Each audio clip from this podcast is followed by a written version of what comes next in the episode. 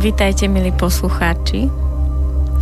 Dnešná relácia je pre mňa veľmi vzrušujúca, pretože tu mám hostia, s ktorým som sa práve stretla v tejto minúte. A ešte sme sa nikdy nerozprávali tak dlho, ako sa budeme dnes. Vždy sme sa iba tak krátko rozprávali a dnes budeme mať na to až 1,5 hodiny. A mojím hosťom je Zuzka Hozhóni. Vítaj, Zuzi. Ahoj, ahoj. Ahoj, ďakujem. A ja som napísala Peťovi názov relácie, on to má rád, keď to dám pár dní skôr vedieť, že ako sa tá relácia bude volať. A ja som to nazvala, že žena, ktorá otvára. Uh-huh. A to mi vlastne prišlo, Ivo. Keď som sa... Presne chcela povedať, že budem rada, keď dopovieš vetu. Takže pivo a čo ešte otváraš? Juj... To je dobrá otázka. Pivo som povedala preto, lebo sa pivo otváralo veľakrát. Teraz sme mali som organizovala stretávku po 25 rokov a ja som mala strednú školu v mužskom kolektíve, takže tam sa často otváralo pivo, teda čapovalo. No a otváram? No všetko, čo je potreba otvoriť, hlavne ten prístup k tomu, aby nevládol len logika, ale aby vládla nám aj cit, aby sa dostával do našich priestorov v živote duša, aby sme boli naplnení duchmi. Takže také tie brány k harmónii, by som to povedala. Uh-huh. Zuzka je terapeut. Ja ťa teda poznám, že ty si tak terapeut. Tak nazvi to, ako to voláš a kto si, čo si. Tak ja som žena, to mi stačí a robím prepis limbického otlačku. Takú s tým som tak nejak viac menej neviac. Takže si prepisovačka. Ja som prepisovačka úplne. Otváračka, prepisovačka. No, ja to nazývam, že terapeut, aby človek, ktorý vlastne bude počuť túto reláciu a bude ho veľmi zaujímať, že o čom hovoríš, tak vlastne ako môže využiť tvoje služby. Aha. Ako, v akej forme sa dá s tebou stretnúť a akou formou mu môžeš niečo otvoriť? No, forma je taká, že môže... taká najmenej kontaktná. Ľudia majú niektorí radi také akože bezpečné kontakty. Tak to je skrz ornament, čo je v tomto rádiu. To je relácia. Moja relácia raz do mesiaca tam môžu písať. Potom je to, že môžu napísať e-mail, dohodnúť si Skype konzultáciu. Tam sa už môžeme vidieť a počuť priamo. Potom osobne ma môžu navštíviť Čechy alebo na Slovensku. Dohodneme sa. A potom prísť na seminár alebo na osobný prepis. Tých možností je veľa. Závisí, ako sa kto cíti. Ako si vlastne k tomu všetkému prišla?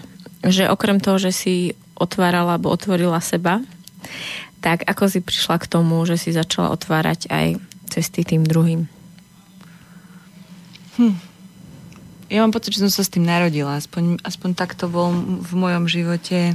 Keď si spomínam, tak starká bola moja babka, to bola taká prvá, ktorá ona nám pomáhala mojej máme zvládať takéto nelahké manželstvo a pomáhala aj nám ten marast tam zvládať.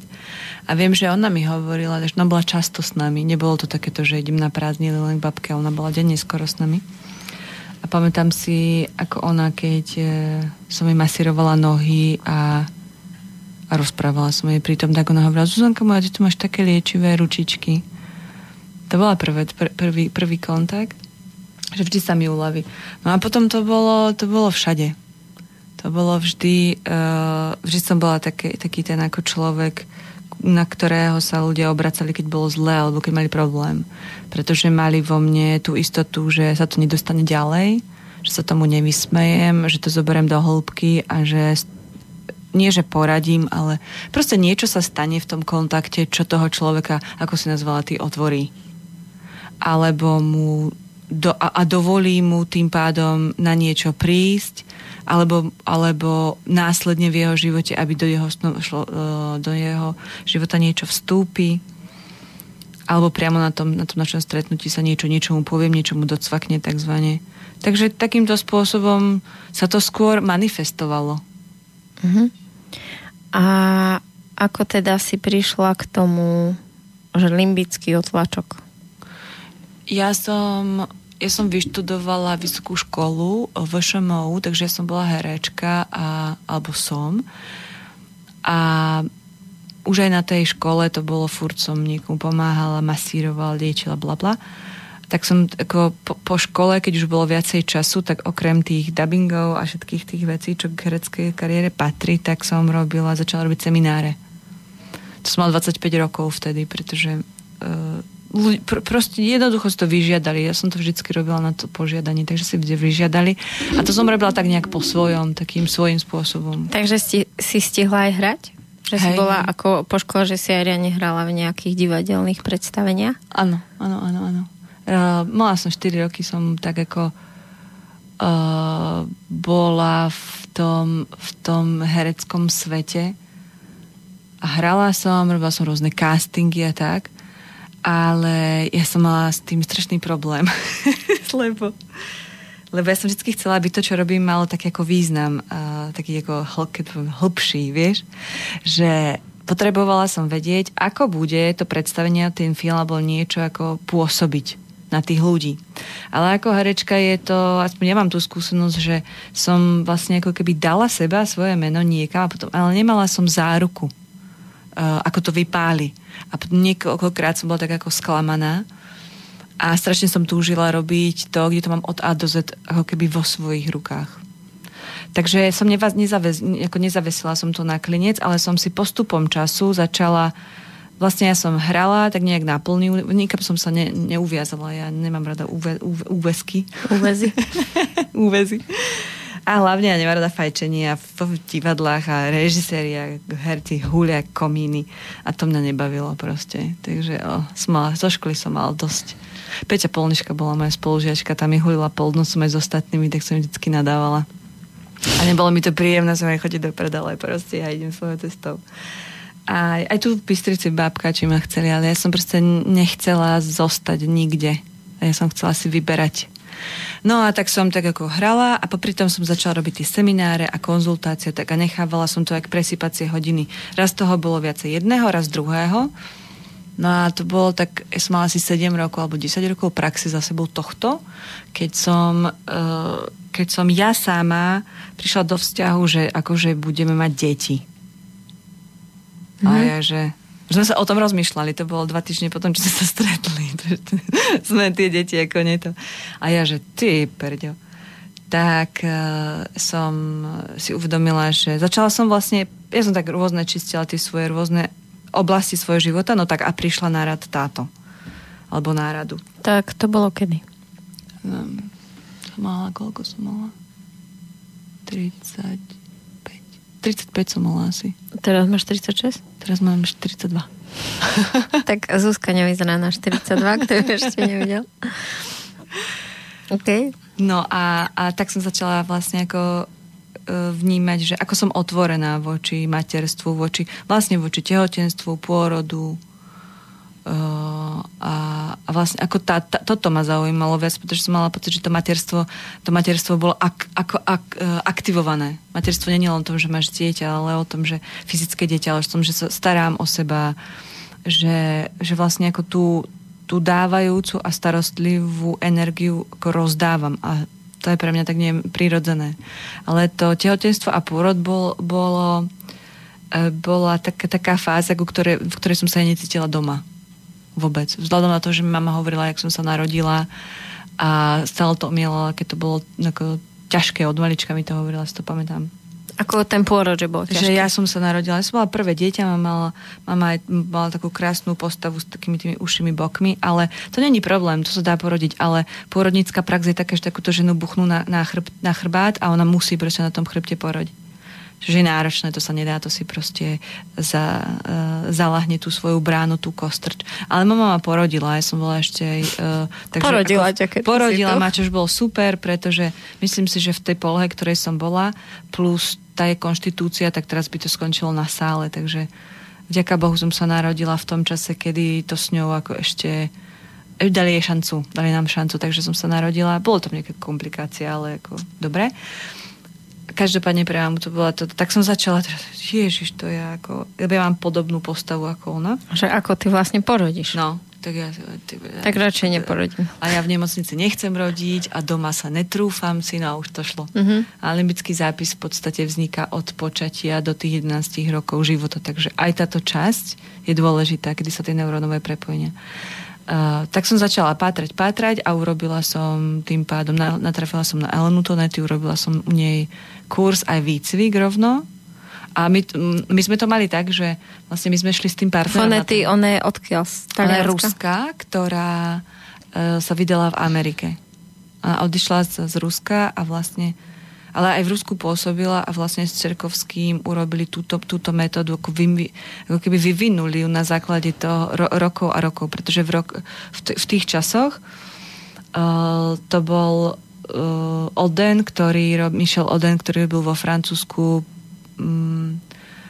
Vlastne v 70. rokoch sa dostalo to pôrodníctvo, ako nie u nás, my sme boli v socializme, ale napríklad vo Francúzsku to bolo plné jangovej energie. Jangová energia sú všetky stroje, všetky tie, proste čokoľvek, čo poznáme ako medicínske, že zásahy a tie, tak to je jangové.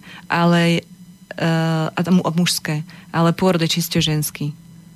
Takže aj z hľadiska limbického tlačku, ako keď sa dá do mozgov, do toho jazyka mozgov, tak tá jangová je tu na to, je ten kortex, to je to, ako sa my teraz rozprávame, slova, ale to s pôrodom, ako pôrod nepotrebuje tento mozog. On potrebuje to práve ten plas a to je cítenie, tma, pohyb a hlavne pocit, že žena je v absolútnom bezpečí, že není ani možnosť, že by bola ohrozená.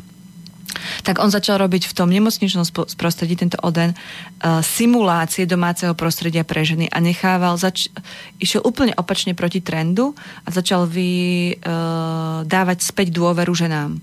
Aby si síce v tom nemocničnom prostredí, že keby náhodou, tak má tam za dverami niekoho, ale ona mohla byť vo vani, mohla polohovať ako chcela, proste bola na ten pôrod rešpektovaná tak dlho, ako potrebovala. A keď potrebovala ona pomoc, tak si privolala. No a oni to nasledovali v Rusku, pretože tam boli v tom čase tiež asi podobné podmienky, asi horšie podmienky, na čo rozprávala, tak to boli dosť brutálne príbehy. To vlastne tá socialistická pôrodníctvo z tých 70. rokov, kedy som sa narodila, ja teda 75-ka je 70. roky? Alebo 70. ja tiež neviem. Ale... Lebo je to také, že 18. storočie 1700 áno. A ja si z toho proste furt... Podľa mňa to sú 70. roky, že? Tak neviem, či to je tak, alebo tak... A tak oni to tam mali brutálne a ženy radšej išli na potrat, keď mohli v Rusku, než... Ono to sa to zmenilo, ale vtedy to bolo náročné. Takže oni urobili zase takú tajnú undergroundovú opozíciu a podporovali ženy, aby rodili doma v tých svojich vaniach. A urobili pri Čiernom mori taký kemp, ktorý už dávno zničený, nejaké mocnosti tam náhodou nechali zraziť 3 tankery, takže to celé zaplavila ropa. Predtým tam bolo čisto a film, ktorý ona urobila, ktorý premietam na seminároch, tak tam je z toho kempusu zážitky. A oni vlastne zistili, akým spôsobom sa ten limbický systém správa, akým spôsobom sa dá prepisovať a akým spôsobom môžeme žiť úplne nový život. Takže u nej, ale potom ona odišla z nejakých dôvodov do Ameriky, asi to tam nemali ľahké, po nich šli. A ja som ju stretla, keď už mala nejakých desiatok pár rokov v tej Amerike a učila to. Takže ja som si to u nej urobila ten výcvik a končila som, myslím, v útorok výcvikom a v piatok som začínala seminár. Ale ono to bolo tak, že to nebol prvý môj seminár, to bolo po 10-ročnej praxi. Takže ľudia prišli, pretože to bolo moje meno. Takže čo si sa tam vlastne naučila? Prepisovať limbický zápis. Tak ale povedz o tom viac, lebo nemusia vedieť ľudia, čo to vlastne znamená prepísať limbický zápis. Limbický zápis všeobecne, ako čo je prepojenie neurónov, neurónových prepojení v hlave. A on je taký automat, že vlastne človek vidí situáciu, keď až 10 ľudí pozrieť sa na jednu situáciu, tak každý tam si všimne niečo iné a niečo iné to v ňom vyvolá. Nejak to inak to bude riešiť, nejak inak to bude komentovať. A to, akým spôsobom my vidíme situáciu, alebo akým spôsobom ju sme schopní poňať, vidieť možnosti, tak to v tej škále nás limituje práve ten limbický zápis. Pretože to je všetko, čo dieťa zažilo od počatia. Ako sa cítila mama, keď sme boli v brúšku, ako spracovávala emócie, ako nespracovávala, ako čiže limbický zápis je nejaký zážitok? Není to zážitok. Vzniká na základe zážitkov, ale je to neurónové prepojenie. Neuróny máme v mozgu a oni sa prepájajú mozgy. Limbický systém prepája ten kortex a plazí mozog. V jednoduchosti povedané je to o tom, ako dokážeme správne zapínať tú logickú časť, keď treba, a zároveň súcit, alebo takú tú citovú časť. Pretože niekedy je potreba vnímať, cítiť a niekedy je potreba rozmýšľať. A niekedy je potreba veľmi rýchlo tieto dve časti zmeniť v jednej situácii. Čiže limbický zápis je spojenie nejakých neurónov, ktoré vzniklo pri nejakom zážitku. Ktoré vzniká. Vzniká a teraz pri tom zážitku vznikne nejaký limbický zápis. No. A to je potom čo? Pocit, systém správania sa alebo nejaká charakterová črta, alebo čo to vlastne je? No ono to nevzniká iba pri nejakom zážitku, ono to vzniká v podstate stále, pretože tam to sú milióny prepojení v hlave. Tak uveď nejaký príklad. A na základe toho, čo sa deje v rámci toho, ako sa tie neuróny prepájajú, tak taká nálada, alebo taká energia, ja ti potom poviem v praxi. Ale vlastne není to len vtedy, že teraz mama sa zlakne, šup, zápis. Není to tak. Uh-huh. Je to o tom, že to je prirodzený, ako keby ja tomu hovorím, že príroda to vymyslela, aby nám zabezpečila šťastný život. Že vieš, keď si predstavíš dieťa, ktoré je, mama je šťastná, spokojná, pôrod je absolútne v pohode, detstvo absolútne v poriadku, tak ten človek je vybavený automatom vo svojej hlave, ktorý ho prirodzene nasmeruje tam, kde mu je dobre. To znamená, tí ľudia, ktorí sú pre neho dobrí, ho priťahujú. Tie situácie, to jedlo, ten timing, všetko. Nemusí nič riešiť. On žije v podstate veľmi slobodne. Ale keďže my to tu nemáme, tak sa udejú aj také veci, a to asi veľmi dobré ľudia poznajú, že nás priťahujú veci, ktoré nám nie sú príjemné alebo prospešné. Veľa žien priťahujú muži, ktorí sú na nich treba despotickí, alebo sú nerešpektuplní.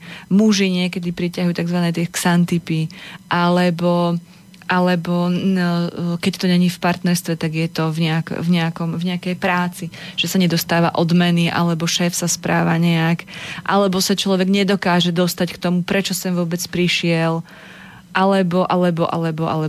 A toto všetko, takže to je v podstate taký ten magnet, ako keby sme to dali, magnet, ktorý nám priťahuje práve tie esencie, práve tie vibrácie, tie nálady, ktoré sme zažívali v tom kodovacom období. A ľudia hovoria, no to je život, že to sa už nedá zmeniť. Dá sa to zmeniť. A práve prepis neurónového zápisu je ako keby ten neideálny prepis, ktorý treba z ženu priťahuje k mužom, ktorí sú pre ňu nevhodní, tak prepis je nové neurónové prepojenie, ktoré jej dovolí priťahovať alebo byť priťahovaná k mužovi, ktorý je pre ňu vhodný. Keď to poviem takto jednoducho. Dáva ti to zmysel? Hej, ja to nazývam, že nahradíme akoby starý program, ktorý má riadiť novým programom. Áno. Super. A ešte teda pred pesničkou ešte povedz teda, ako teda vzniká ten zápis. V mojom slovníku je to blok alebo model, takže ako by si to nazvala? Ako vzniká limbický zápis od tlačok? Ako nejaký. Že napríklad povie, že priťahujú ma muži, ktorí sú despotickí, a že ako to vlastne vznikne. Tam dole. Aha, to nastavenie. Uh-huh. Keď napríklad to väčšinou je to to tehotenstvo je veľmi dôležité, keď žena je tehotná, tak ideálny stav pre ňu je, aby bola v absolútnom kľude a na mieste, ktoré je pre ňu proste domovom. Ako to je príroda ideálne. Ale v tom civilizovanom svete to je málo kedy. Takže keď žena napríklad, sa snažím spomenúť na nejaký príbeh, ale ja to vypúšťam, pretože to by som mal hlavu, neviem akú veľkú. Vyrieši tak si vymyslí tak nejaký. No, ono sa to ale No napríklad, keď to je príbeh, mne napadá môj zápis, ktorý ja som ako riešila a ktorý ja som ako, ja keď som bola v bruchu u mami, ja som prvorodené dieťa, tak môj otec moju mamu bil. A ona to bolo zase skrz jej zápis, ale proste byl a nie len akože, a byl ju do toho brucha, to znamená, že ja som bola bita tým mocom ešte než som bola v tom brúšku, ešte keď som bola v tom brúšku. A ten môj zápis, ktorým ja som ako musela pracovať, bola napríklad nedôvera, veľmi silná nedôvera voči takému tomu byť blízko si. A ono to nie je také jednoduché, pretože ľudia si myslia, že to sa takto a to sa prepíše. Vôbec to tak není. Pretože napríklad toto, tá nedôvera, ktorá vzniká, mňa chránila pred tým, aby niekto vôbec prišiel ku mne. To znamená, aby mi znova ublížil. Niekto, kto mal ako tú energiu. To znamená mužskú. Lebo to bola prvá mužská energia, ktorá sa dotkla môjho života. A tá bariéra, ale nie je udržateľná trvalo, pretože žena sa chce prepájať. Ženská energia sa chce prepájať. To znamená, že tá moja bariéra bola taká... ona je ako... taký ten odstup je pre mňa normálny, ale toto bola bariéra, to je iný level.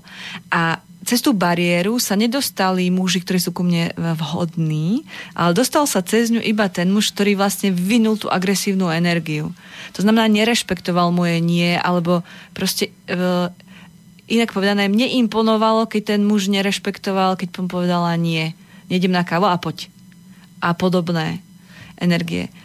A to, kým som rozklúčovala, že vlastne toto je to prekračovanie, toto je tá agresivita, ktorá... Ja som si už nepriťahovala mužov, ktorí ma mlátili, alebo ktorí boli tak agresívni ako môj otec. Ale to bola agresivita v inej, ako keby v inej polohe. A to bolo toto. Takže pre mňa bol potrebný prepis, ktorý vlastne popisoval, ktorý vytvoril naozaj tú zdravú dôveru voči životu, voči kontaktu vôbec, ako s tou konajúcou zložkou. Ono to je nie až tak jednoduché, lebo muž nie je ako muž a mužská energia, ona má niekoľko tých zložiek a toto bola pre mňa tá otcovská energia. Vieš? A tá otcovská energia má súvis s tým, ako konáme v živote. Mužská a milenecká zase s niečím iným. Takže toto ja sa musela trošičku rozpitvať viacej, poskladať, ako vypichnúť to, nájsť ten kľúč do toho, no a zmeniť to.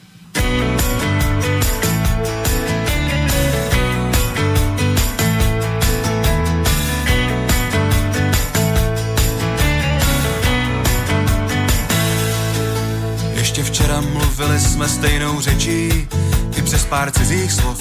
Tvý dopisy jsem zvládal přečíst, dnes ty cizí převažují ty známý. Co je to s námi, sakra? Co je to s námi? Ještě včera pravili jsme narovnako, až na malé odchýlky. Dnes připadám si jako pako, keďže všetky slová cudzie zdajú sami. Čo je to s námi, sakra? Čo je to s námi? Včera jsem ti zvládal rozumět, furt chápu jednotlivý slova. Lenže uniká ti zmysel věd, treba to skúšať zaza znova. Dívám se do slovníku a zkouším zahnat zlej sen, že včera byl jsem tvůj svět a teď už nejsem. Dívám se do slovníka a smutno je mi, že už som len cudzinka v tvojej zemi.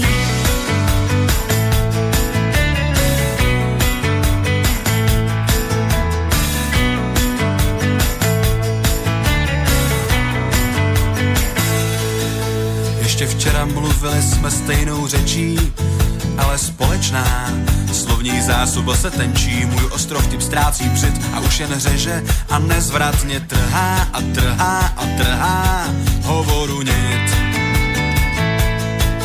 Ještě včera pravili jsme narovnako, no slova menia významy a každá loď sa stane vrakom, co známých sú neznámi. A čo je hlavné, pletieme si hlavne, a to hlavne s hlavami. Včera říkala jsi mi bonmoty, dnes se učíš abecedu. čakám, čo zas vypotíš. Pri mne buď, no viac ma nebuď.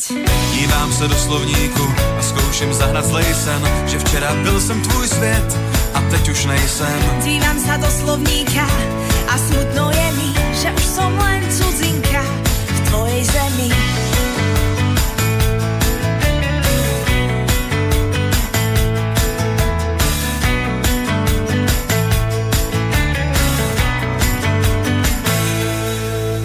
Včera vraveli sme bez problémov, teraz najlepšie si rozumieme, keď sme nemo. Slová vodevajú nás za nos radi a ja už si dávno medzi riadkami neporadím. Ešte včera mluvili sme stejnou řečí, ale v zákoutích věd na nás číhá nebezpečí. Slova zákeřná jak jedovatí hadi, co v křivolakých souvětích nás dozajista zradí. Pred sebou máme slepú mapu, možno, že nám chýba snaha. Vždyť tvou řešťala stále chápu, hoci iba keď som nahá. Dívám sa do slovníku a skúšim zahrať zlej sen, že včera byl som tvůj svět a teď už nejsem. Dívám sa do slovníka a smutno je mi, že už som len cudzinka v tvojej zemi. Že už si jen cizinka v mojí zemi. Že už som len cudzinka v tvojej zemi.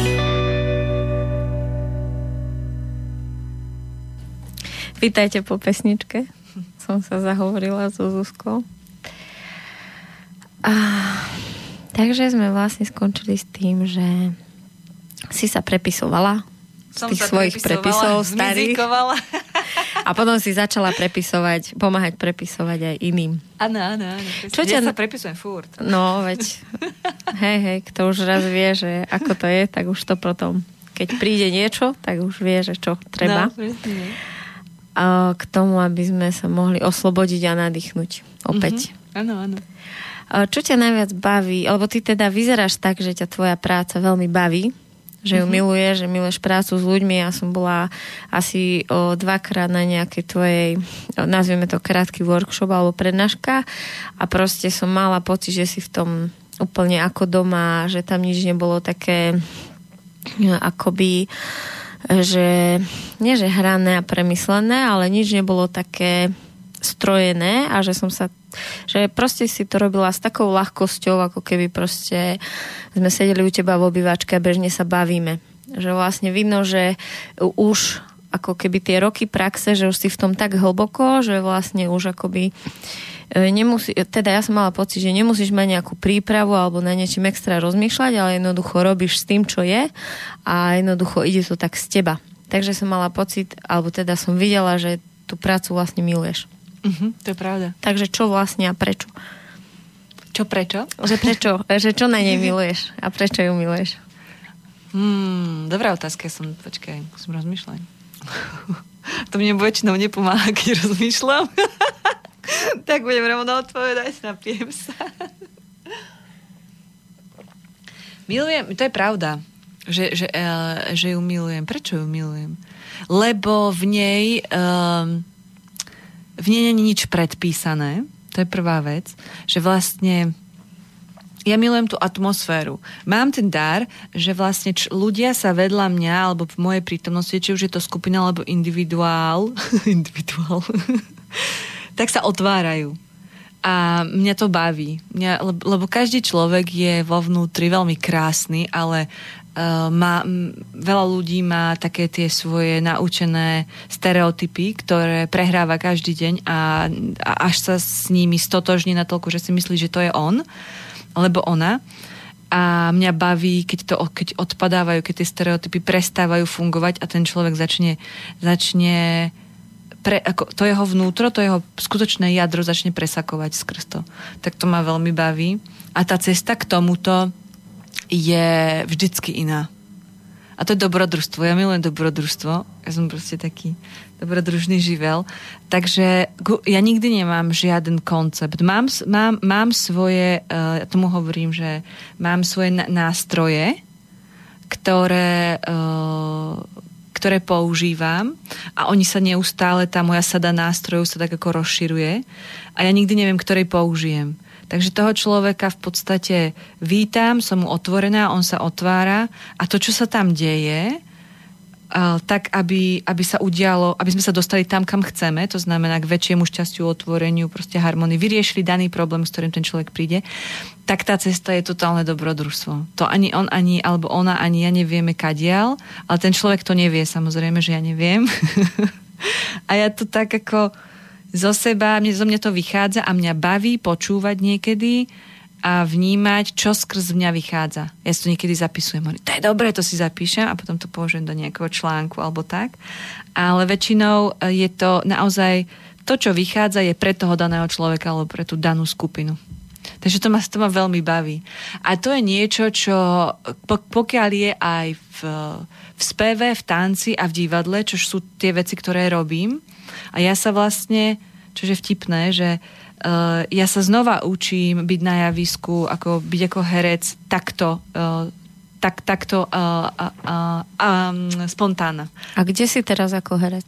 Teraz nikde, no ja som nikde nebola, akože sa viazala nikde, ale teraz som si neprijela som žiadnu, nič, ale robím si také ako kurzy, alebo tak ako navštevujem, s takou skupinou tvoríme a ja sa vlastne, ja si dovolujem byť na tom javisku, nemať naučený text, nevedieť nič. Proste stretnúť toho človeka, ktorý tam príde so mnou ako partner herecky a tvoriť. Ale to máte ako svoj krúžok pre seba, alebo ťa môže človek niekde vidieť? No zatiaľ neviem, zatiaľ ma není. Zatiaľ to je taký váš krúžok. Áno. To už som videla párkrát vo filme, že sa tak stretávajú herci a niečo si hrajú pre seba. Tak. A rovnako aj je to spev, v speve úplne stejne, že to bola ďalšia oblasť, ktorou sa ja rozvíjam. To je rovnako, to je veľmi intimné pre mňa. Je vydávanie zvuku veľmi intimná záležitosť. Takže tam sa presne týmto smerom uberať a rovnako v tanci, v pohybovom prejave. A kde spievaš a čo spievaš? Ja mám takého úžasného učiteľa v Prahe a učím sa árie, to je operný spev, ale není to taký ten školený hlas. Vlastne to. On nás vedie a vlastne keď koncertujem zatiaľ v jeho, ako keby na jeho, ako jeho žiaci, tak my spievame árie, to je koncertný večer, ale není to není to školený spev, je to vždycky vedie, on geniálne vedie k tomu, aby ten hlas, aj ten môj prejav bol autentický. A to sa nedá naplánovať, to sa nedá naučiť. Naučiť sa dá to, že sa zbavím toho, čo tomu autentickému hlasu bráni. Lebo v hovorenom slove to nemám s tým problém. Tam už mám proste skrz tie všetky prednášky a to, ale keď sa začne spievať a ja mám krásny hlas a ja som to chcela vzdať a on mi hovorí, ty máš taký krásny hlas, aký som ešte nepočul. On to určite povedal po česky. Áno, dobre, po česky. A ja že, okej, už sa prestaň báť. Takže on má nejaké také techniky, ktorými vás ako dostáva k sebe? Napríklad? Pre mňa, ja neviem, jak to robiť s ostatnými, ale pre mňa je dôležité, aby moju pozornosť zameriaval na to, čo môžem kontrolovať, čo mám pod kontrolou, pretože ja som zvyknutá kontrolovať to, čo neovplyvním, čo je veľmi vtipné. Kontrolovať tón a tak, to sa nedá. Ale kontrolovať to, ako stojím, ako dýcham, ako pracujem so svojím telom, tak to je to, čo robí spev s pevom. Pretože čo ti dovolí kontrolovať a potom tvoja pozornosť je tam a môžeš si spievať. Presne, pretože my tóny a vokály, my tóny prijímame a vlastne vnímame úplne prirodzene. Vokály už ako malé deti vreštíme. Takže keď ja dám svoju pozornosť na to, za čo som skutočne zodpovedná, tak v tej chvíli je to presne to, čo má byť. To znamená, že ten, kto počúva, tak má z toho zážitok a ja mám z toho zážitok úplne stejne. Ale není to o tom, že kontrolujem to, čo mi nenáleží, ale pracujem s tým svojím telom, ktorý je nástroj na spev. Takže to sú super veci. Lebo na škole ma to naučili úplne inak. Sa odučujem. Presne. To viacerí z nás sa odučujem. Takže a ja teda viem, že okrem toho, že si spievaš, tak ešte si aj tancuješ, lebo ja som ťa vlastne prvý raz poznala alebo videla na kurze Kizumby. Aha, áno, sme boli s Igorom a vlastne sme si všimli, lebo tam sa vlastne na tej Kizumbe striedajú partnery. Uh-huh. A sme si všimli, že vlastne ty si ako taký skener. Tak najprv sme si to všimli z diaľky, že ty, keď ti príde nejaký nový muž, tak úplne preskenuješ, a potom, keďže sa striedali aj partneri, tak Igor povedal, že áno, že máš taký upriamený pohľad, že má pocit, že mu vidíš až do pety. Tak vlastne sem tam mi zvykne pozerať, že čo si sa na mňa pozerala ako Hozóni. Fakt? Takže ty si taký skener. To ma pobavilo. Áno, tak sa nám to páčilo, že vlastne ja aspoň osobne veľmi rada stretávam ľudí, ktorí sa niečím vymykajú, alebo sú niečím živí, alebo zaujímaví. Že proste vo filme väčšinou dajú postavy, ktoré sú niečím zaujímavé. Ešte ich zvyknú tak opísať, že stade prišiel, to robí, veľmi rád nosí nohavice na traky, alebo vieš, tie opisy v tých filmoch. No a proste presne ty si bola tam taká zaujímavá osoba. Aha. Že si mala také pekné šaty a taký pohľad prenikavý, že si bola ako tak veľmi svojská a výrazná tým sebou. No, takže to len tak na okraj, ale každopádne, že sme ťa spoznali na Kizumbe a vlastne čo teraz tancuješ? No, Kizumba bola, pre mňa to bol minulý rok, že? Tak to v lete. Ja tancujem roky už argentínske tango a učím sa to. Tu je síce tiež, v Bystrici je klub, ale on celé to nefunguje a vlastne nemám s kým tancovať okrem Ivana, ktorý si sem tam so mnou zatancuje, to je vlastne učiteľ. Takže to je Praha, vlastne ohnisko toho, kde ja sa učím argentínske tango. A keďže som bola tu, tak som, a niekto mi hovoril, že ide Kizomba. A ja, že čo je? Tak som sa pozrela. A ja, že super, tak som sa pridala k vám. No a ten kontakt je taký, na tej Kizombe je taký, ako podobný, není celkom úplne, ale je intimný, že vlastne si nacapená na tom chlapovi. A to je stanga úplne také ako bežné. Ale nie, tak to bolo také príjemné a vlastne je tam iná práca s panvou a tak som to tak prijala, že to bude fajn. Ale neuvedomila som si svoj skenerský tak určite, to nebolo iba na Kizumbe. To je, myslím, že nejaká moja pracovná úchylka. Neviem, že iná Zuzka, teraz už kamarátka, ale predtým bola prvýkrát, tak som k nej tak prišla, ona išla na konzultáciu, tak som na ňu pozrela a ona, čo si ma tak prehliadaš? A ja, že ja sa dívam. Ona, no ale ty sa mi dívaš až do žalúdku. To prepáč. Zmením volume. Nešlo to. Ale naozaj je to tak, že ľudia nie sú zvyknutí pozerať sa tak dlho a priamo do očí a že ty sa tak výrazne pozeráš dlho a priamo do očí. Takže môže to byť v kontraste s niekým iným. A tebe sa pozerám do očí, ty to zvládaš ešte hovoriť do mikrofónu. Alebo ja som tiež taká, že nemám problém sa pozerať do očí. Preto si to prvý všimol Igor, samozrejme. Pohľad skener. Okay. Tak argentínske tango tancujem a to milujem. A prečo teda tancuješ v svojom živote stále niečo? Ja neviem. Počkaj, prečo? Ja som ako keď som bola malá, tak som veľmi chcela ísť na balet. Už ako trojročná som rodičov obtravovala, že balet a klavír, to boli môj sen, ale oni ma ani na jedno nedali. Že vlastne akože, no kto s tebou bude stávať? Potom som chcela krasokorčuľovanie. No kto s tebou bude stávať, na klavír nemáme, takže tieto sny išli stranou. A keď som bola väčšia, tak som chcela ísť do proste tancovať spoločenské tance. Ani tam ťa nepustili? To už by ma celkom myslím pustili, možno by mi nedali na to pánky, neviem, možno hej. Ale mama mi hovorila, že so mnou určite nikto nebude tancovať, tak som to vzdala.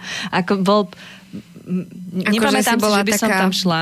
Šalená, vysoká. Nie, nebola. Ja som bola ako dieťa, ja som bola úplne iná než teraz. Ja som bola tichá, úplne taká zahriaknutá, kruhy pod očami, strašne chudá som bola, také vychudnuté, nebola som vysoká, akože by som... Takže také kačiatko. Ja som bola také škaredé kačiatko. Takže ja som mala krásne oči, ale inak...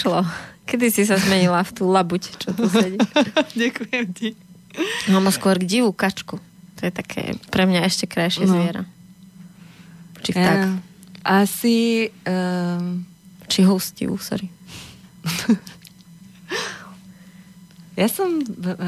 Nie, možno, že ja mám... Ja si tak ako spomínam, že ono to nebol určite moment, ale takáto táto šibnutosť vo mne stále bola a čím sa uvoľňovali tie oprate, také tie, čo ma zväzovali, čím menej som musela poslúchať, čím menej som bola pod takým tým diktátom, takže jak som sa ako vymaňovala zo škôl, od rodičov a všetkých tých autorít, ktoré mali pocit, že mi majú určovať, čo mám kedy robiť a ako, tak som začala voľne dýchať a ako som začala, ja som veľmi rada sama totižto.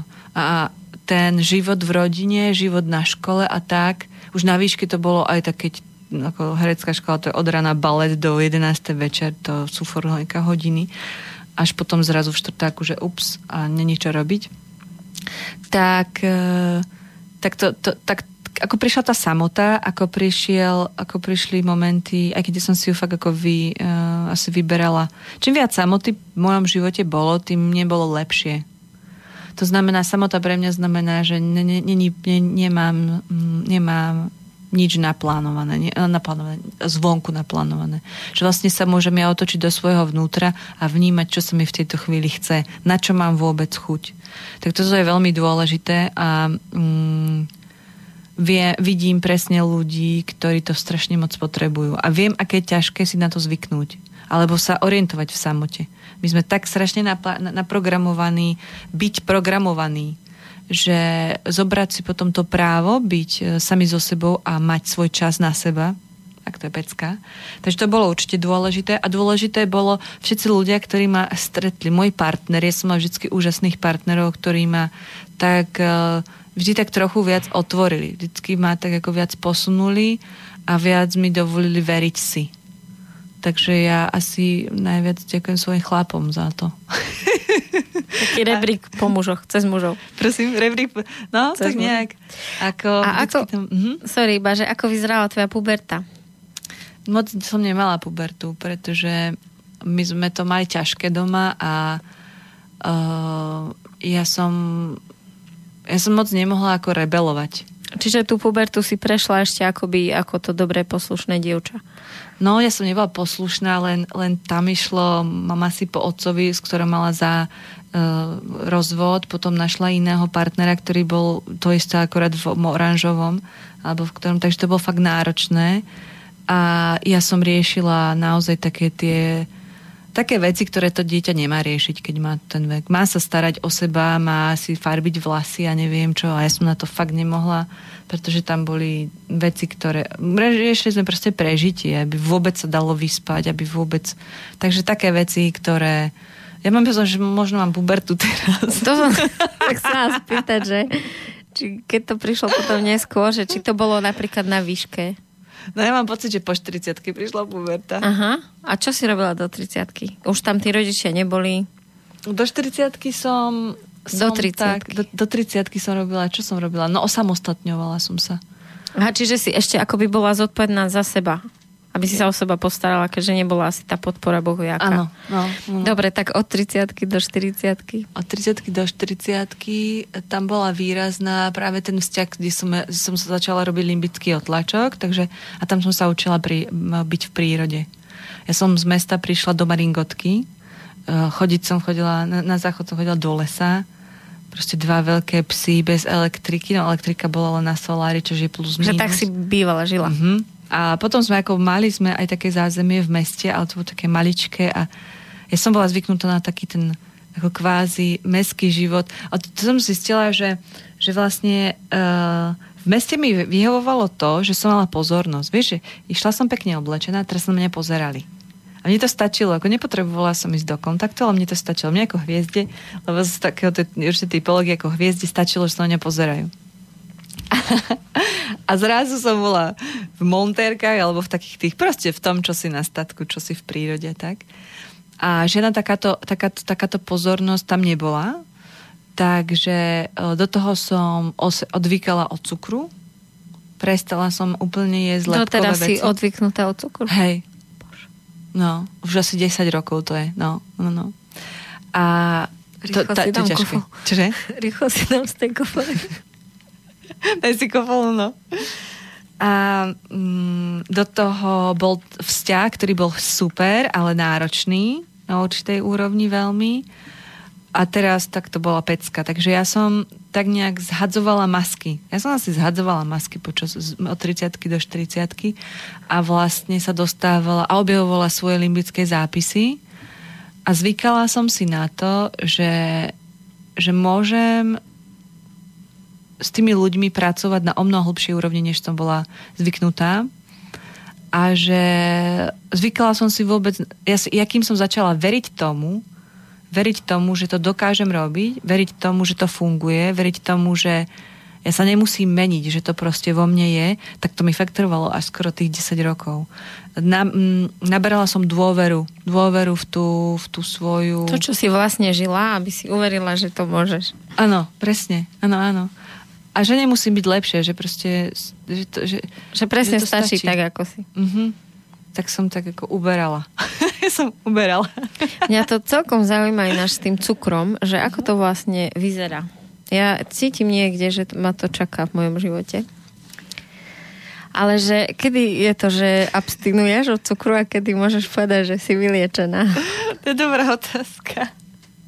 No ono to je, existuje veľmi dobrá kniha, ktorá ale bola stiahnutá, myslím, naša úžasná demokracia stiahla nejakú knihu, volá sa to Cukrové trápení, v Čechách vyšla. A ona popisuje históriu cukru plus všetky chemické tie procesy. A mne, keďže ja vždycky, keď robím semináre, tak ľudia nemôžu konzumovať nič cukrové. Ide o to, že vlastne cukor, keď skonzumuješ, niekto hovorí, že ja neviem veľa cukru, ja si raz tak za 2, za 3 dní dám trochu čokolády. A to je presne popis toho, ako to funguje. Cukor sa vyplavuje z organizmu 3 dní. To znamená, že po 3 dňoch začína skutočné abstinenčné príznaky. Cukor robí aj to, cukor ako morfium. On aj prechádza veľmi podobnými chemickými procesmi. A je jedno, či to je trstinový cukor. Trstinový cukor len neprešiel posledným štádiom rafinácie. Ani mela sa není to. To je jeden ten z prvých štádií toho rafinácie. Cukrová trstina, ja som bola v Indii a tam je cukrová trstina a to, čo sa z nej prirodzene, čo ti neublíži, je to, že keď to narežeš, ono to vytečie a vypiješ to. Strašne to je sladké a výborné. Oni to tam jedia. Tak to je jediné a je to zdravé. A med? Med musí byť, teraz sme mali stretávku, tak som mala včelárov a poprvé, keď je včelár v tom zveze, tak oni na seba dávajú ako pozor a je tam vždycky toho hlavného včelára, ktorý má nejaký región na starosti a dáva pozor na to, aby tí včelári zakrmovali, to znamená dávali cukor a dávali antibiotika alebo minimálne kyselinou mravčiou vykužovali ten úl. A keby to nerobili? Keby to nerobili, tak tie klasické úle, ktoré majú tie doštičky na sebe, tak ich zožerie tie včely, taký klieštik, ono sa na nich ako prisaje, alebo oni majú také rôzne iné nákazy. A je to preto, lebo ten úl není prirodzený. Tie včely musia o mnoho viacej pracovať a oni vlastne ten med zoberú a dajú miesto toho cukor.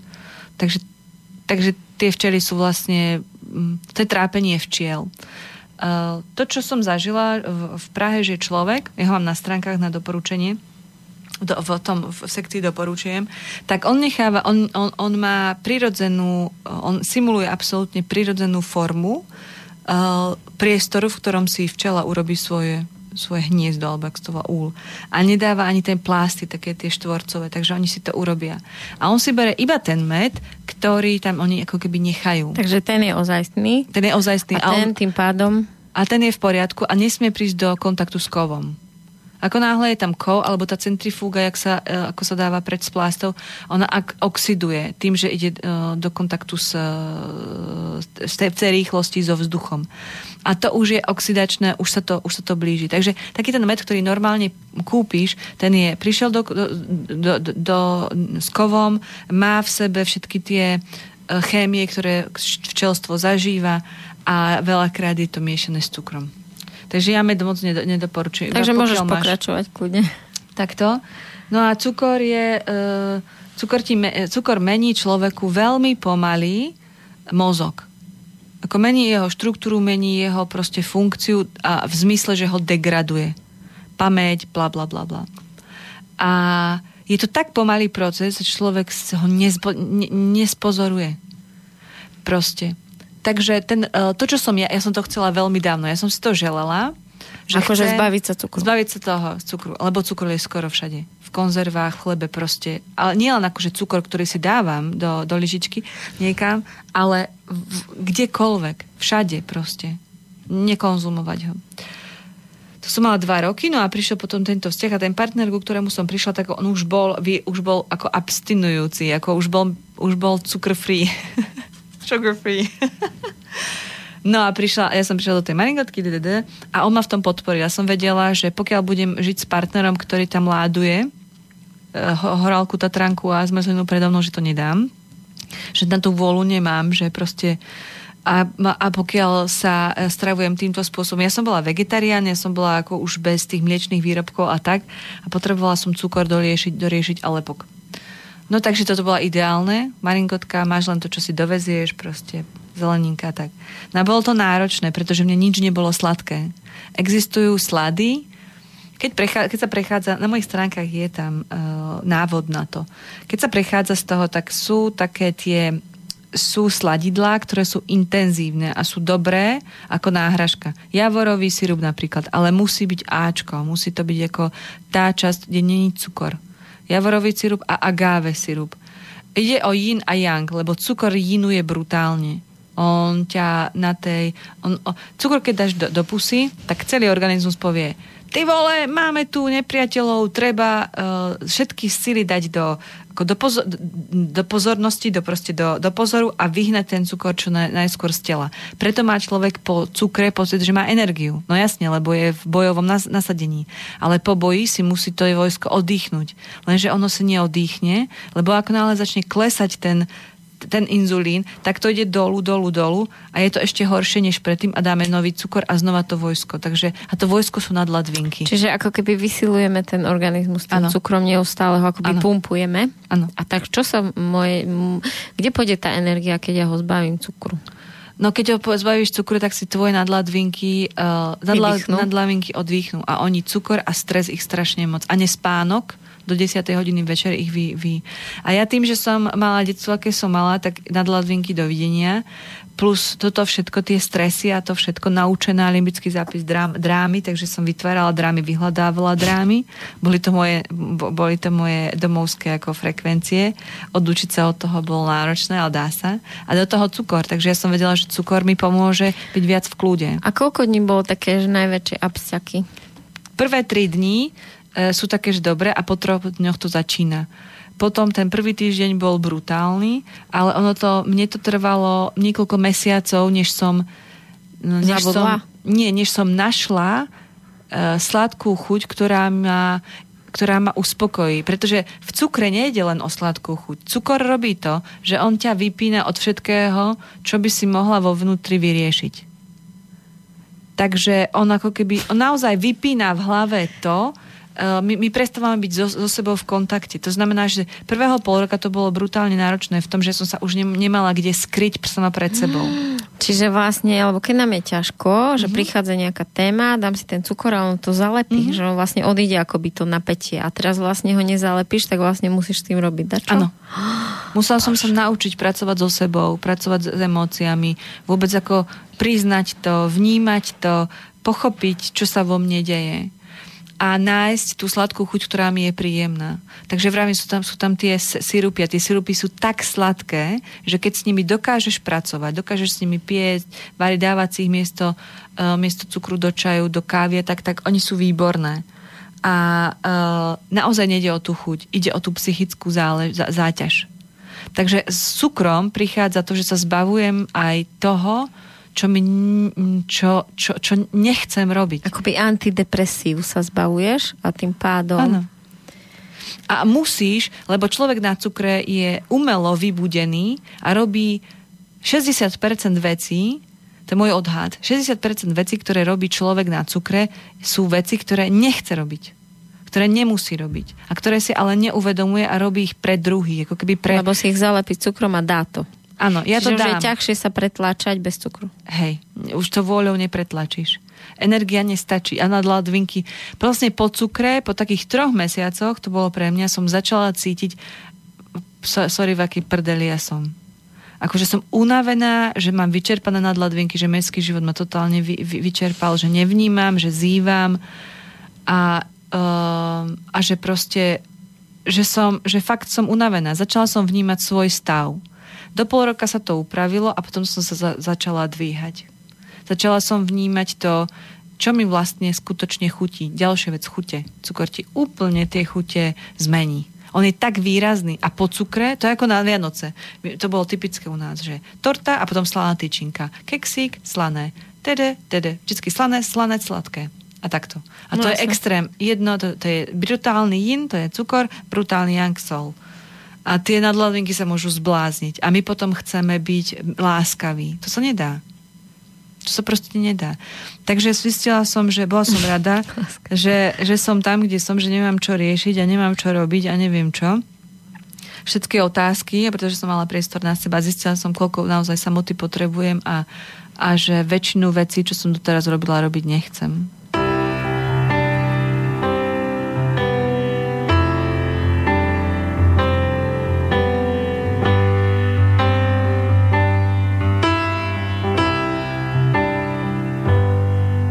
Znám milion blištivých měst, v nich milion dveří.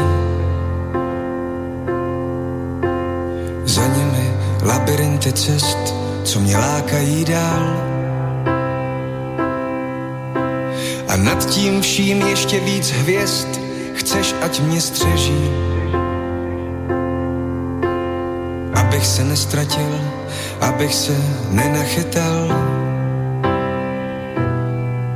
Protože ty a já jsme jedno jen ze dvou částí. Protože ty a já jsme dvě křídla nad propastí. A tak doufám, že to, co mě i tebe tak mrazí, nejsou jen 3 tečky na konci frází. A tak doufám, že to, co mě i tebe tak mrazí, nejsou jen 3 tečky na konci frází.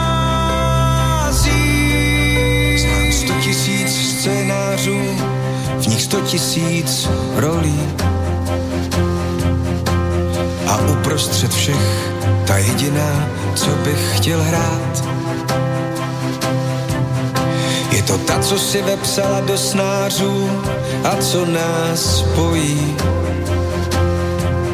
Co s ní každý den vstávám a večer jdu spát. Protože ty a já jsme jedno jen ze dvou částí. Protože ty a já jsme dvě křídla nad propastí.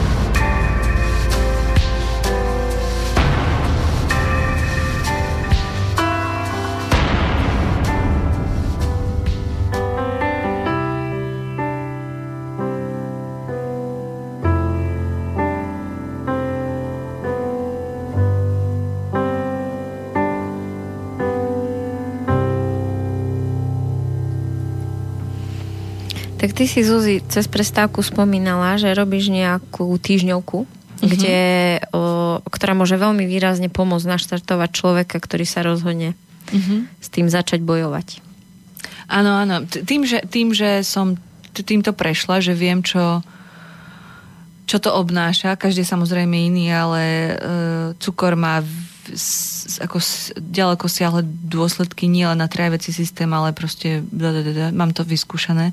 A vlastne ja som 10. rok bez cukru.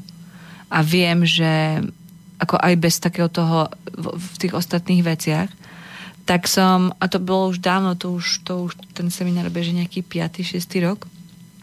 To je znovuzrodenie tela a zdravia.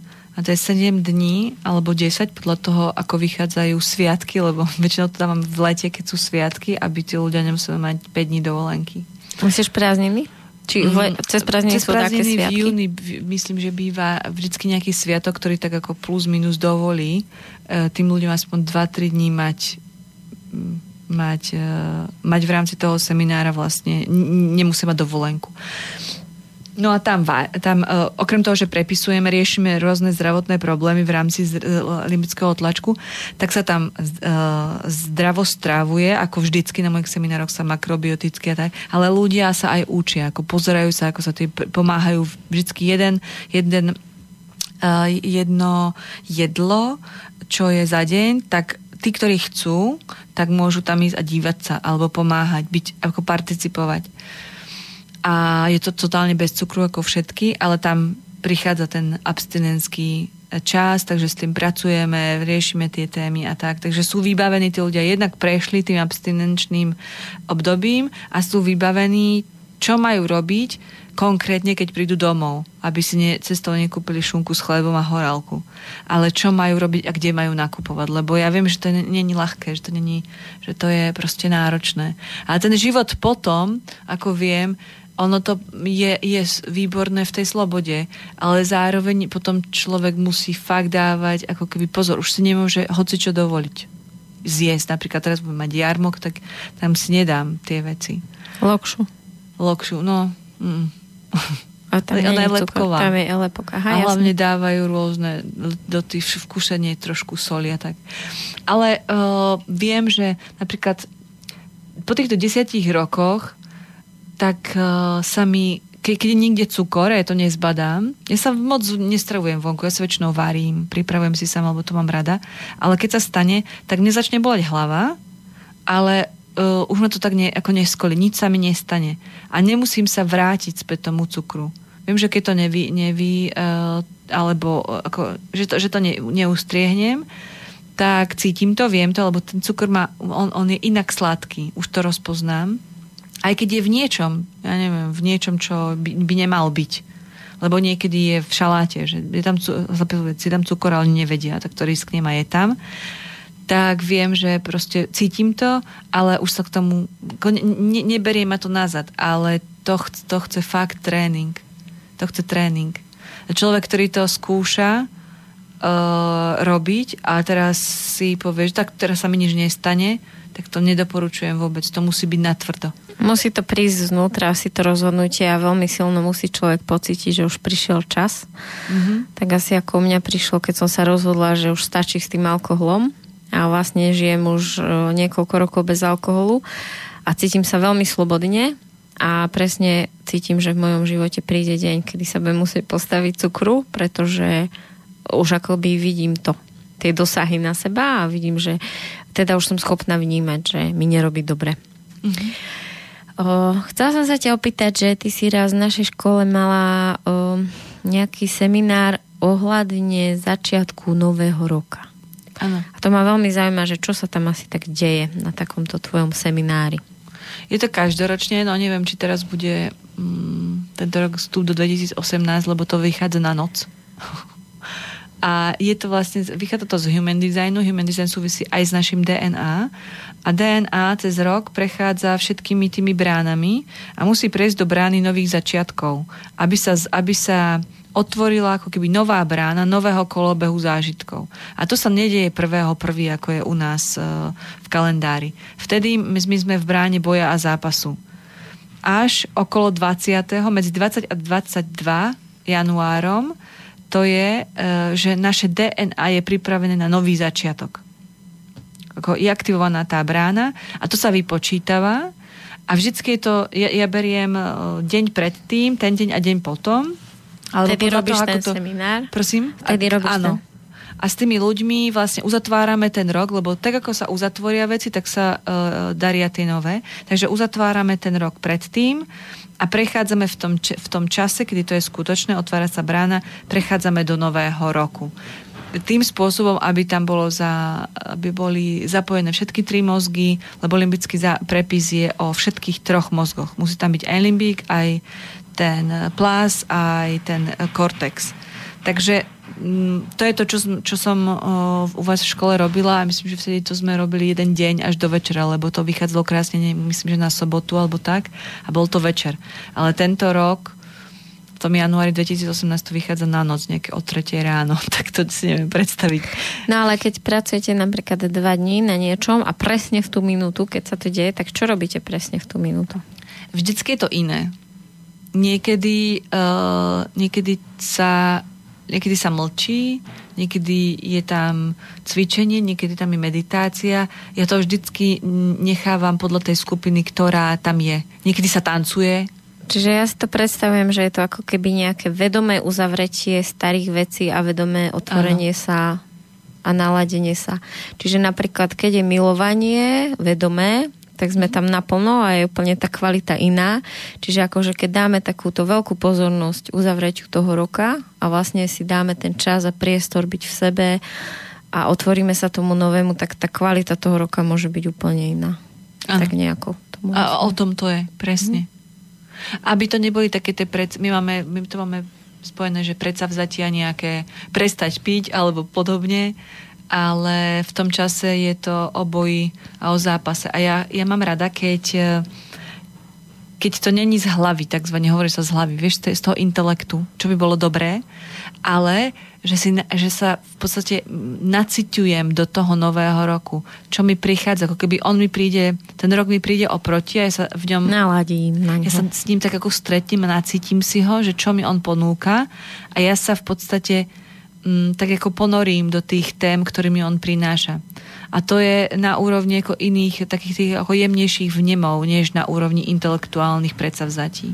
A keď si hovorila o tom alkohole, tak vlastne alkohol sa mení v žalúdku na cukor. Takže aj ľudia, ktorí hovoria, že jedia cukor, tak keď je alkohol, tak je to vlastne cukor. Závislosť. A tak ty vieš, čo hovoríš. Ja som alkohol nikdy nemala rada, mne to vždycky smrdelo. Je maximálne tak nealko pivo. Aj z toho som sa opila v Nemecku. Oni tam majú nejakých pár percent čapované a ja som si dala 2 a už som bola jasná. Vieš čo, to ti celkom závidím, pretože ja som bola milovník vína a dokonca aj cigarety.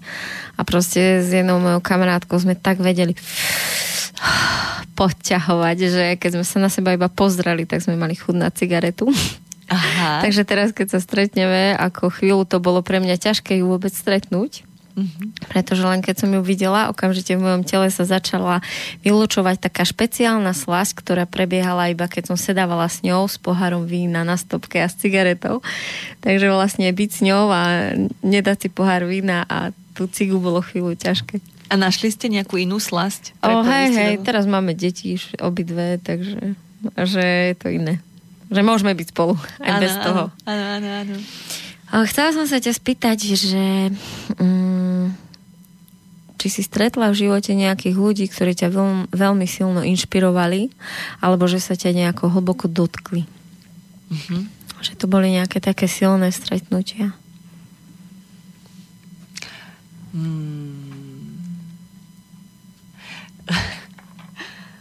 Ja som hovorila o tých mojich mužoch, tak to určite, moji partneri. A napadol ma, nie je to človek, ale je to pes. Keď som bola na tom, ako v tej prírode, na tom státku žila, inak to je život, ktorý ja proste ako chcem, alebo chcem ďalej tak žiť, vlastne na tom rodovom státku v prírode. A tak tam som... tam už bol ten pes a on bol veľmi špecifický, bol obrovský, veľký. My keď sme si sadli, tak on bol taký ako ja, mal 2-krát väčšiu hlavu. A hrízol, strašne všetkých hrízol.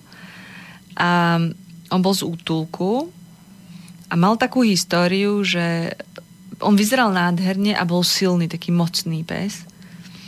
Štekal, hrízol, takže ho sa snažili policajti a také tie strašné služby vycvičiť, ale on nebol vycvičiteľný, on ich dohrízol, on proste nerešpektoval nikoho, kto nebol skutočná autorita. On nedovolil, aby na ním nikto panoval. On mal veľmi veľa takých tých prirodzených génov, bol taký divoký pes. Ja si pamätám na to, keď som tam prišla a videla som ho a ten partner, proste nehladkaj ho, on hryzie. Ja som skoro posrela od strachu, chápeš, teraz otvorené priestranstvo a on tam ďalej teraz päť a on tak prišiel ten pes ku mne, tak si ma prehliadal. Úplne sa mi díval do očí a očuchoval si ma. A ja som bola veľmi, veľmi ako naprogramovaná tým strachom, ktorý ten partner... Nedotýkaj sa ho teda. A ten... potom, keď som tam chodila častejšie, tak on si na mňa zvykol. Ten pes bol taký, že on ma mal rád od prvej chvíle, keď si to spomínam. Akurát môj naimplantovaný strach a schopnosť počúvať tie pokyny. Som hovorila, on ho pozná, ten partner, on pozná toho psa, lebo aj ho pohrízol, tak on vie. Tak som sa tak ako... A potom prišiel moment, kedy som sa tak ako zžila, on šiel preč a som s tými psami bola niekoľko dní sama. A jak som bola sama, tak som už na mňa nikto ma nestrašil, tak som začala tak prirodzene s nimi plynúť. A keď sa on vrátil, tak hovorí, že to čo sa stalo, že oni ťa na slovo poslúchajú, že... A ja som si to vtedy začala uvedomovať, že vlastne úplne že úplne prirodzene spolu vychádzame, že tento konfliktný pes, zlý pes, ako ho všetci nazývali, bol on úplne reagoval na moju myšlienku. Poslúchal, aj keď utiekol, lebo on proste on tam vybehol do lesa a tak mne sa ho myšlienkou podarilo vrátiť, čo sa nepodarilo predtým nikomu. A potom sme chceli rozšíriť smečku, chceli sme, aby tento psík mal malé, tak sme chceli sa pýtať takého nejakého odborníka, že čo s tým a či sa to hodí a tak nám to nedoporučil, ale on nám vysvetlil, teda aká je hierarchia, ja som to nepoznala. A tým pádom, že ja som ako vodca v tej svorke. Tak ja som zostala z toho, že ups. A že nie je to teda ten môj partner, ale ja, ten vodca. A ja, že jak sa to mohlo stať a on mi hovoril, že to tak ako niekedy býva, že aj maličký psík, ktorý ale je ako emočne stabilný. Proste psi sú svorková záležitosť. To znamená, že on neustále, oni si zvolia vodcu a toho vodcu stále kontrolujú. Pretože na ňom závisí ich prežitie. Takže oni ma stále kontrolovali, či som s nimi emočne v kontakte, či ich vnímam a po druhé, či zvládam tie emócie, či som silnejšia než oni. Vtedy sa totiž to každý pes ukludní a následuje. Ako náhle mu chce panovať človek a rozkazovať človek, ktorý ho nevníma a není tak emočne v pohode, tak on bude sa osnažiť ako keby z toho trónu zhodiť a stať sa tým vodcom. A ten pes je vtedy nervózny, strašne moc. No a u nás sa to ukludnilo, jak som prišla a potom som pochopila, že mám túto rolu vodcu a začala som vedome s tým pracovať. A to ma naučilo veľmi veľa, pretože ten vzťah bol náročný. Ten vzťah s tým mužom bol veľmi náročný a ja som nevždy bola, väčšinou som nebola psychicky nie, ale emočne vyrovnaná, lebo ako dával mimo stred veľmi ľahko. Ale vždy, keď som išla s týmito novými psami, speciálne s týmto veľkým, tak som mala veľkú silnú zodpovednosť, že ja to potrebujem ako dať. Takže som sa naučila veľmi dobre narábať so svojimi emóciami a hlavne neustále ako ja vnímam, ale uvedomila som si vtedy, aká to je sila toho vnímania. Že vnímať a pritom byť ako keby vo svojom strede a mať v rukách svoje emócie je obrovský kľúč k životu. Takže tým, že som bola vodca smečky psov, tak som sa naučila byť žena. Krásne. A ten psík mi potom zomrel v náručí. Ako díval sa mi do očí. Fakt to bolo veľmi, veľmi silné. A odtedy čakám, kedy sa znova narodí. Sme sa dohodli, že mi dá vedieť.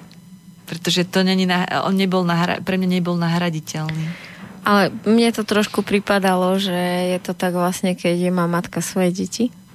A že vlastne tie deti tiež ako keby sú veľmi senzitívne na to, čo sa v mame deje a že im je jedno, čo hovorí, ale oni stále reagujú na to, a čo je v nej. Uh-huh. A že presne ako si podala tú vetu, že oni pozerajú, či si s nimi bola v kontakte. Áno. Tak vlastne presne tie deti robia najväčší bordel vtedy, keď nám je najťažšie, lebo vtedy sa vlastne odpájame od nich, ideme do tej samoty, ešte tej takej akoby depresívnej alebo temnej, a tie deti okamžite začnú robiť bordel, aby nás z toho vytrhli. Ťahať, no. Lebo sa cítia sami a cítia sa ohrození, že aha, mamo, mne je niečo v poriadku, a tak síce kričia a rozčulujú nás, ale zrazu už im dáme tú pozornosť a sme živí opäť. Áno, lebo vlastne deti sú závislé na matke. Oni potrebujú, aby ona bola aby bola ten vodca, lebo na nej závisí, či sa budeme mať dobre alebo nie. Aby bola, ako ty si povedala, že vlastne v sebe. Áno. A čo vlastne, myslím teraz, také osobnosti, ako napríklad tá tvoja učiteľka toho limbického otlačku, alebo keď sa tam v Prahe možno hýbeš, možno ten tvoj učiteľ? Elena Tonetti mi dala veľa. Ona tým, že sa objavila v mojom živote, urobila som celý ten výcvik pri nej, tak... A potom ešte prišla raz, tak sme boli ako spolu, asistovala som jej na workshope. Tak mi vlastne ako otvorila túto tému.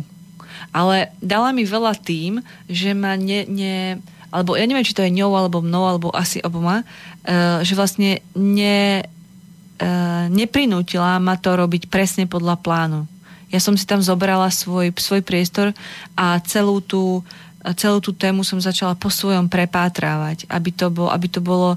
Začala som zisťovať, čo funguje a čo nie, kde to je to dobrodružstvo, kde... Nezobrala som to ako modlu. A ona mi to dovolila a myslím si, že to bolo to najviac. Nie, že by som sa pýtala, ale ona nekontrolovala. Alebo aj, ale nejak to neviem. Takže v tomto nejak vnímam ten jej veľký prínos, takéto, že dala to ďalej, ale už netrvala na tom, aby to malo presne tú formu, ktorú ona zafixovala. To bolo úplne úžasné. Môj učiteľ spevu je proste geniálny. Ja ho mám strašne moc rada a tiež je to človek, pri ktorom som taká malá veľakrát. Ja tam dokážem... Je to priestor, kde väčšinou som neistá. A to je veľmi dobré, pretože ako pre mňa, neviem, či to tak pre každého, ale mám pocit, že taká tá pokora, alebo ani nie pokora, ale takéto... Ten pocit rovnováhy je, že vždycky nie je niečo, kde začínam. Alebo kde som viac neistá, než istá. A to je pre mňa práve tie jeho hodiny. A nie je to preto, že začínam so spevom. Tak ja som začala spievať pred 2 rokmi, teda u ňoho. Ale on ma tými svojimi technikami vždycky privedie na hranu, kde už vôbec sa nemôžem oprieť o to, čo bolo, a musím ísť do neznáma. A to je pre mňa super. Takže som v totálnej neistote a v tej neistote potrebujem zostať vo svojom strede. Takže to je geniálne. A mňa ovplyvnilo veľmi tango rovnako, ako asi všetci, ktorí so mnou kedy tancovali, všetci moji učitelia, aj partneri, lebo argentínske tango sa netancuje iba s jedným partnerom. Tamto je Agnaki Zombe si hovorila, že sa striedame. Že vlastne sa to aj v tých milongách je večer, kedy si prídu všetci zatancovať, nemusíš prísť s partnerom. A teraz každý s každým tancuje, lebo kto pre koho príde, tam je kabaseo, sa to volá, to je taká výzva očami. A potom ten tanec sám, to sú 4 vlastne, tanda sa volá, tá jedna časť, kde sú 4 pesničky a tancuje sa. A to je naozaj taký ako príbeh, to je intenzívne prepojenie, kde ja potrebujem, a je ako follower, to znamená, ako následujem v tom, ako žena, následujem muža v tom tanci.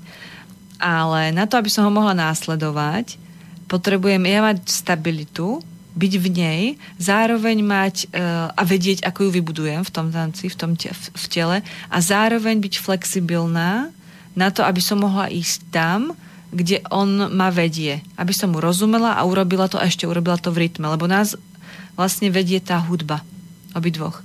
A on, ako muž, pre ňo je dôležité, aby vedel, čo ide urobiť. Nie len jeden krok, ale tak 2, 3. Ale nebol v tom fixovaný, pretože na tom parkete je viacej tých párov. Takže on potrebuje tvoriť veľmi flexibilne na základe situácie na parkete. A zároveň musí počúvať hudbu a vnímať mňa ako partnerku. Či som schopná urobiť ten krok, ktorý on chce odo mňa. Či to moje telo je v tej pozícii. A to mi príde veľmi také výrečné aj pre vzťah. Takže to sú veci, alebo nielen osobnosti, ale aktivity, ktoré ma ovplyvnili. A to, čo ma ovplyvnilo asi veľmi silne posledne, sú tie... Ono sa okolo toho hovorí slovo sekta a tak, ale to tak ako to je naozaj len namierené negatívne na to. Ale sú to Megreho knižky o Anastázii. No. Tak to je... Tak to bolo... To ma asi... veľmi silne. Ja som voči tým knižkám mala taký averziu, lebo keď som prišla vlastne k tomu partnerovi s tým psom a tak čokoľvek som povedala, tak on povedal vždycky tú istú vetu a to je, to píše aj, to hovorí Anastázia. A ja už som mala toho takto, lebo ja som to hovorila... Takže na koľko rokov sa mu podarilo zabraniť, aby si to prečítala? Asi na 7, alebo na 8. A čo potom zrazu to zlomilo, že si to mohla prečítať? Zlomilo to to, že som to nečítala. Nečítala som to. Ale nahral mi to na flešku. Aby si sa mohla k tomu dostať. A ja som si tú flešku dal do auta. A prednedávnom som si, ja tam mám tak ako svoje pesničky plus také svoje rozospievania, keď idem autom, tak si hlasivky trénujem.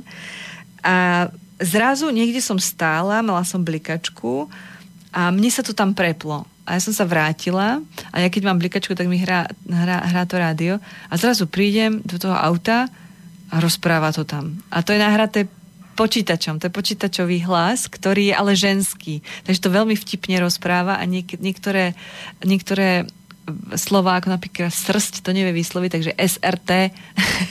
Tak...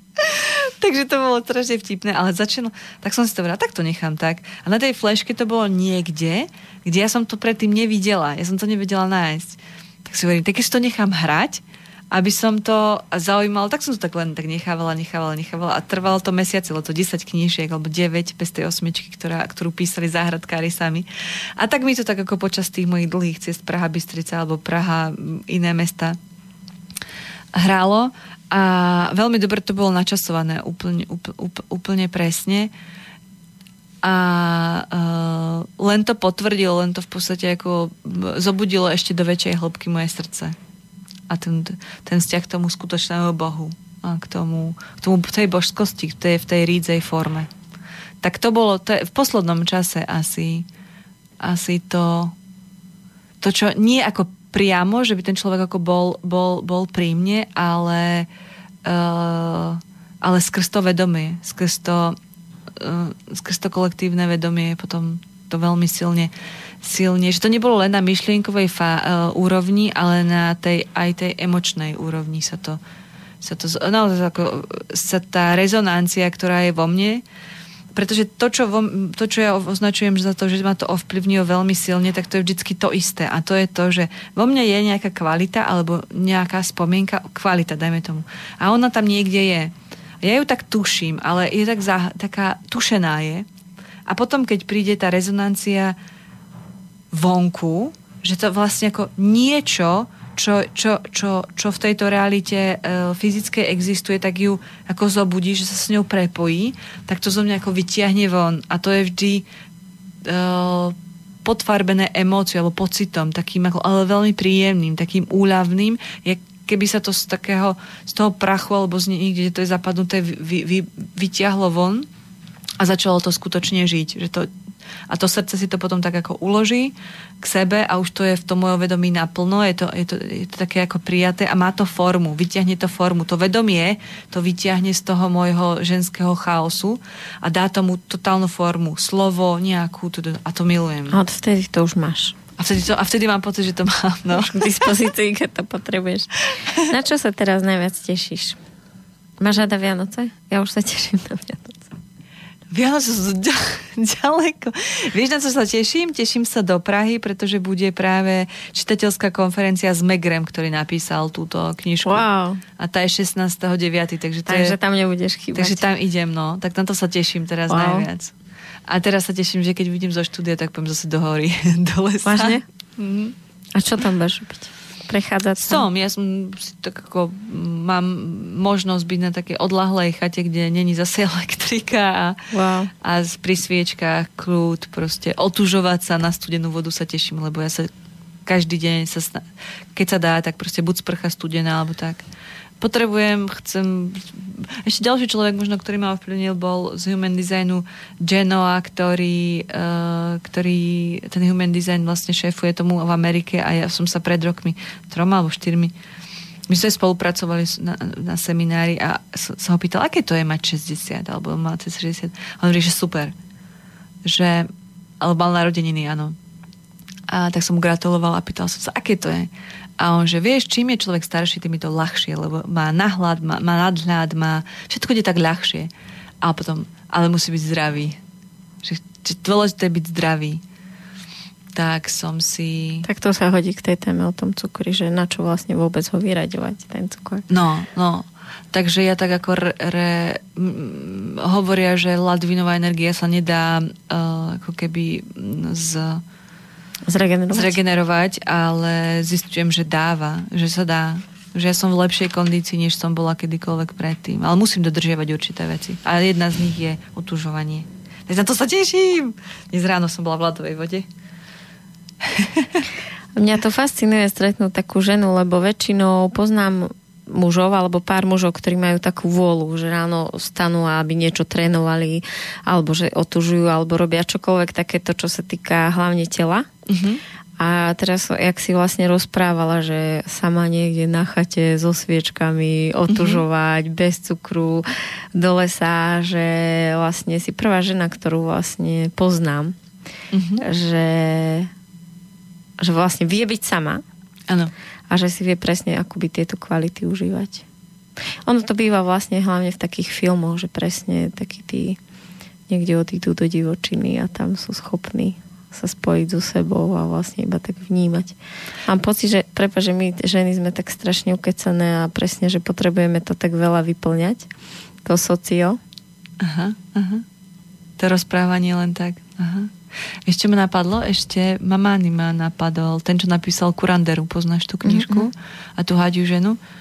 Ešte to bola osobnosť, ktorá ako... Ja som čítala tú knihu a to úplne, ako veľa žien, to úplne ma tak nejak zase vytiahlo niečo z toho. Tak som šla, on zomrel, už nežije, ale pred 3 rokmi, keď bol prvýkrát v Čechách, tak ja som šla na seminár. To bolo, myslím, v novembri. Bolo nás tam 70. A ja som spávala v aute, pretože som nedávala tú hromadnú energiu. A dobre bolo na seminári? Bolo dobré a akurát ja som stále mala... Ja sa nikdy ako keby si nehovorím, že tak toto mám už za sebou. Ja vždycky to všetko naplno, proste od malička naplno. Tak som aj tam. A on... Ak hovoríš o tom, že si stretla teda, tak ja naozaj s tým, ako pracujem s tým, že to ženskosť ako keby neriešim, ja ju žijem naplno.